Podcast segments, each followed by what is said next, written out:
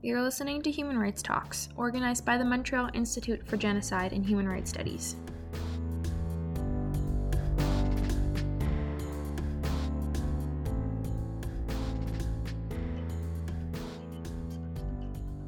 Executive director, Kyle Matthews, is organizing a series of interviews to support the AI and COVID Disinformation Initiative by the OSCE Office for the Representative of Freedom of the Media. Hello, uh, my name is Kyle Matthews. I'm executive director of the Montreal Institute for Genocide and Rights Studies. I'm very pleased today to uh, have another interview as part of the AI and COVID Disinformation Initiative, supported by the OSCE's Office uh, for the Representative of Freedom of the Media. Um, really pleased today to have with us Marcus uh, Kolga. Marcus is the founder of Disinfo Watch, an initiative at the Macdonald Laurier Institute, um, one of the top experts on disinformation, foreign interference. Um, so, Marcus, wonderful to have you join us today. Thanks for having me on, Kyle. Marcus, I want to talk about kind of three things today. One is uh, disinformation around COVID, and also the issue about artificial intelligence, what it can be used to to detect disinformation or its role in in radicalizing people to believe in disinformation and how it all ties back to our human rights the strength of democracies and freedom of expression. So so first tell me a bit about um, your you founded disinfo watch tell me what that organi- that initiative does and why it's important. Well i started looking at disinformation already back in 2000 2007, 2008, particularly Russian disinformation targeting the Nordics uh, and the Baltic states. Um, that was really the first sort of testing ground uh, for a lot of this foreign disinformation that we're seeing today. Back then, it was uh, rather unsophisticated. Um, it targeted primarily uh, historical narratives and such, um, and it's you know grown ever since then. We you know we saw what happened in 2014 with the invasion of Crimea and how the Russians used disinformation uh, in in that operation. 2016 obviously was a huge moment for for Russian disinformation uh, and influence operations when they um, you know essentially uh, helped destabilize and and interfered in in the U.S. presidential election. And much of what we've seen over um, you know the past years and certainly the uh, what we saw in Washington a, a couple of weeks ago is is a product of that. The DisinfoWatch platform was started primarily to look at uh, foreign disinformation with regards to COVID, how um, regimes in Moscow and Beijing were using um, various different narratives, conspiracy theories, uh, hoaxes, and such um, to uh, to influence us and attack us, um, and to sow confusion. Um, using using COVID, and so what we do on a you know near daily basis is is look through uh, the various channels that we have, whether it's on social media, uh, state-sponsored media, um, to see if we can detect any uh, disinformation. Once we do, we try and capture that, um, uh, create a, uh, uh, a, a a post on Disinfo Watch so that we can expose these for media, um, you know, policymakers and such, so that they'll be aware of of those uh, narratives when they when they emerge. And uh, so far, we've we've collected several hundred of them, and um, you know we're having quite a bit of success uh, in in doing what we've we've set out to do.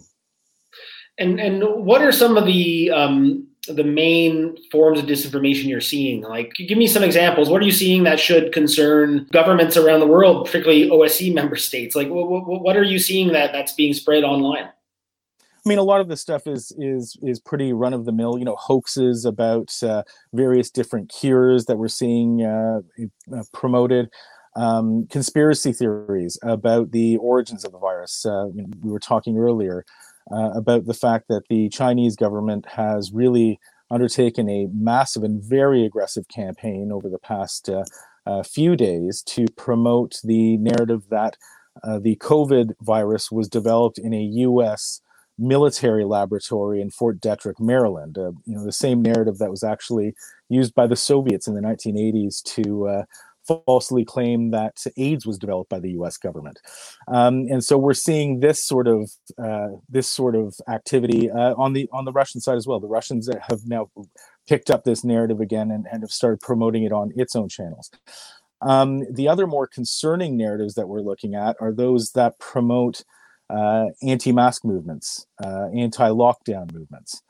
Uh, and and to be sure, a, a, lot of these are organic. They're domestic um, in nature. Uh, the the actual movements, but what we're seeing is a lot of uh, foreign platforms, uh, whether it's sock puppets, trolls, um, promoting these these movements and the events. And you know, I'm I'm quite concerned seeing these because you know the if we take them for what they are, they may be you know innocent. They may be you know a, a small marginal group of people just pushing back against the the frustrations that the the health protocols that we have have caused. But at, at their core, these are these are you know anti-government movements. Um, they're promoted by you know radical people on the right, and um, and we're seeing these movements grow. And what these foreign governments are doing, they're using certain platforms, especially conspiracy theory platforms, to legitimize some of these narratives.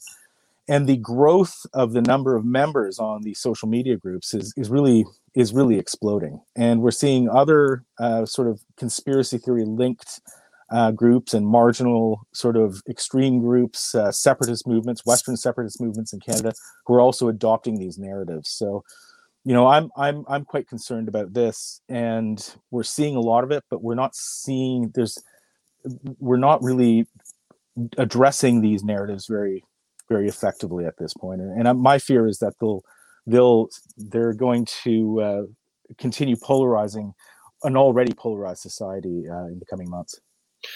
So, so Marcus, when you're seeing this, uh, is it predominantly targeting Canada and the U.S., or are you seeing countries in Europe also um, um, be affected by the same the same issue? Is it is it really Western European countries as well? Is it Central Europe? Is it all over? Yeah, no, that's a, that's a very good question. So, I actually came upon these anti-mask and anti lockdown narratives through uh, some Russian state media reports that were focused on Germany. So in Germany, we have the Querdenken movement, which is very much, I mean, it's it's like the QAnon movement, but the German version of it. And uh, back in early August, they had some pretty massive rallies in Berlin, uh, which were uh, which were I mean, they were they were covered nonstop by by RT and and broadcast not just to uh, German RT but to RT and their their platforms around the world. So these aren't you know it's it's not a, a movement and this isn't a problem that's exclusive to canada. This is very much a problem in europe. We're seeing a lot of the uh, far right populist movements pick up on these narratives. And so it's a, it's a problem in europe it's a problem in canada and certainly uh, in the us and what i'd also add to that you know i, I just mentioned uh, qanon um, these anti-mask narratives seem to be linking into that entire QAnon movement, the conspiracy movement. So that's that's deeply concerning to see uh, as well. So, so this, I mean, people ask why should governments care about disinformation, and I, I think you hit the nail on the head. You said there, there, some of these movements are, are anti-government movements. Yes. Um, so, in the long run, they they can pose a challenge to democracy, uh, to human rights, I mean, it really is something that we have to um, perhaps pick up our game and get more serious about. Well, yeah, I mean, at their core, I mean, these movements are what they're doing is they're eroding trust in our elected public officials. They're eroding trust in media, in mainstream media and established media. And eventually, what that leads to is an erosion of trust in each other.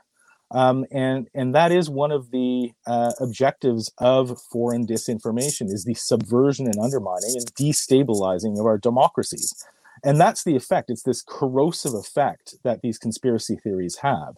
Um, and you know say what you will or whatever the, the narrative is whether it's anti-mask anti-vax or or anything else, you know, suggesting that uh, our political leaders are pedophiles and such, they all lead to the same end. And um, and you're absolutely right. I don't think that Western governments at this point are are doing nearly enough to address this problem. I think some governments, uh, you know, the European Union with the Eastern Stratcom and EU versus Disinfo is mm-hmm. really, I mean, f- much further ahead than a lot of other Western countries individually within the EU and certainly North America.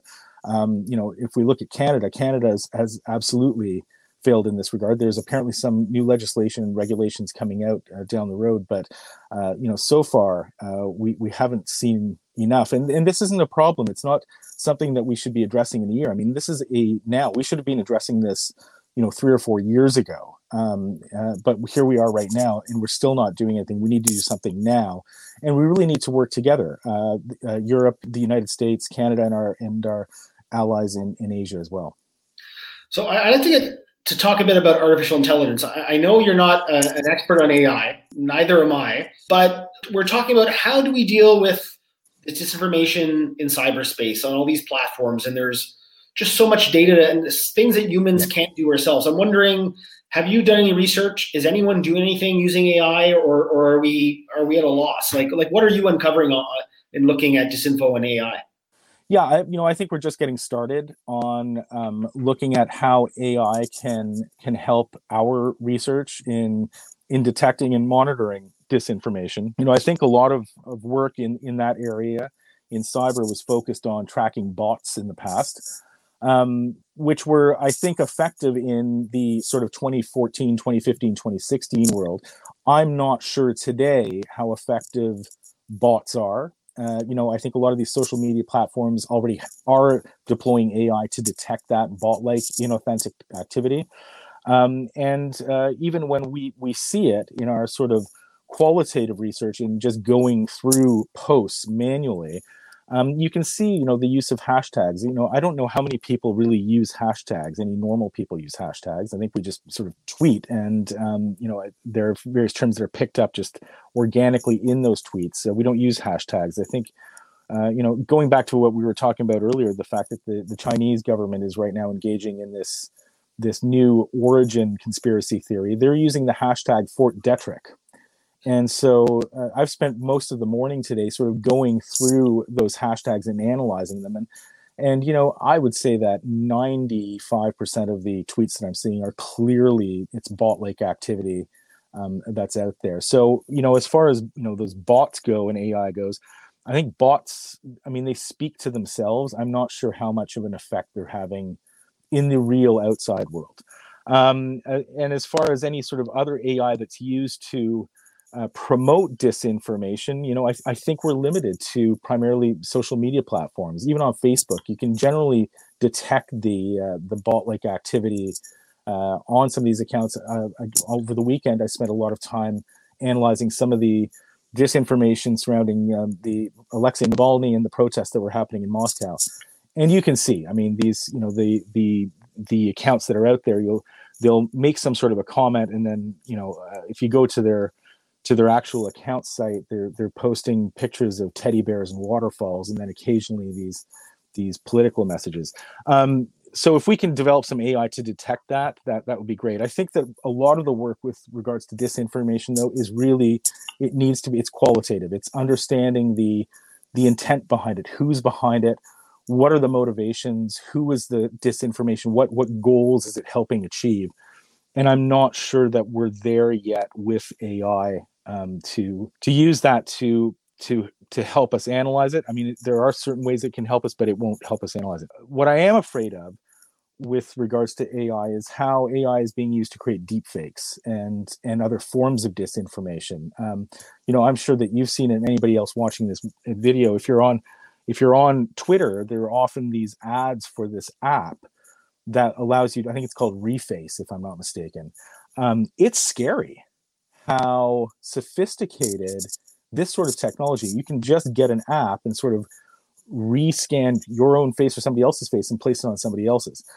Um, and i think we're going to be seeing more of this. Obviously you know this this technology um, has already been around for some time limited pro- primarily to you know porn sites and, and etc um, but I think this is this is emerging, and it's it's going to get the the quality of the the technology is just only going to improve.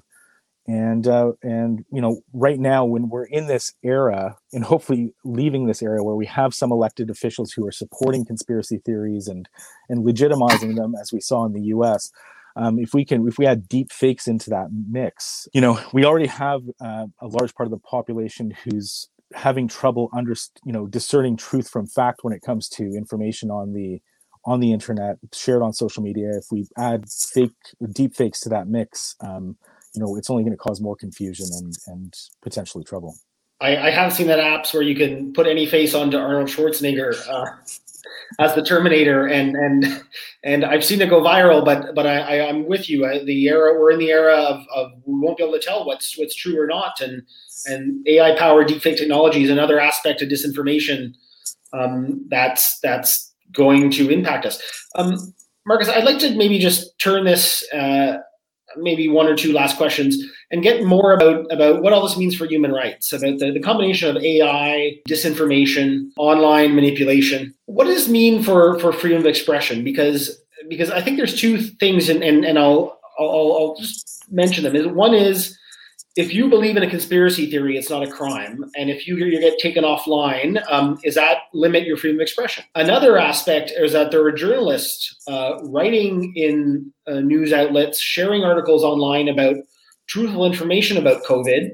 And you have people and sometimes bots, AI attacking them, uh, reducing their ability to share information and, and almost undergoing cyber harassment um, and, and, limiting their freedom of expression. So, so how do you see freedom of expression in all of this? Is it something that that we have to get right? Do we have to like what should governments be doing to to to do this careful balance of fighting disinformation but guaranteeing freedom of expression?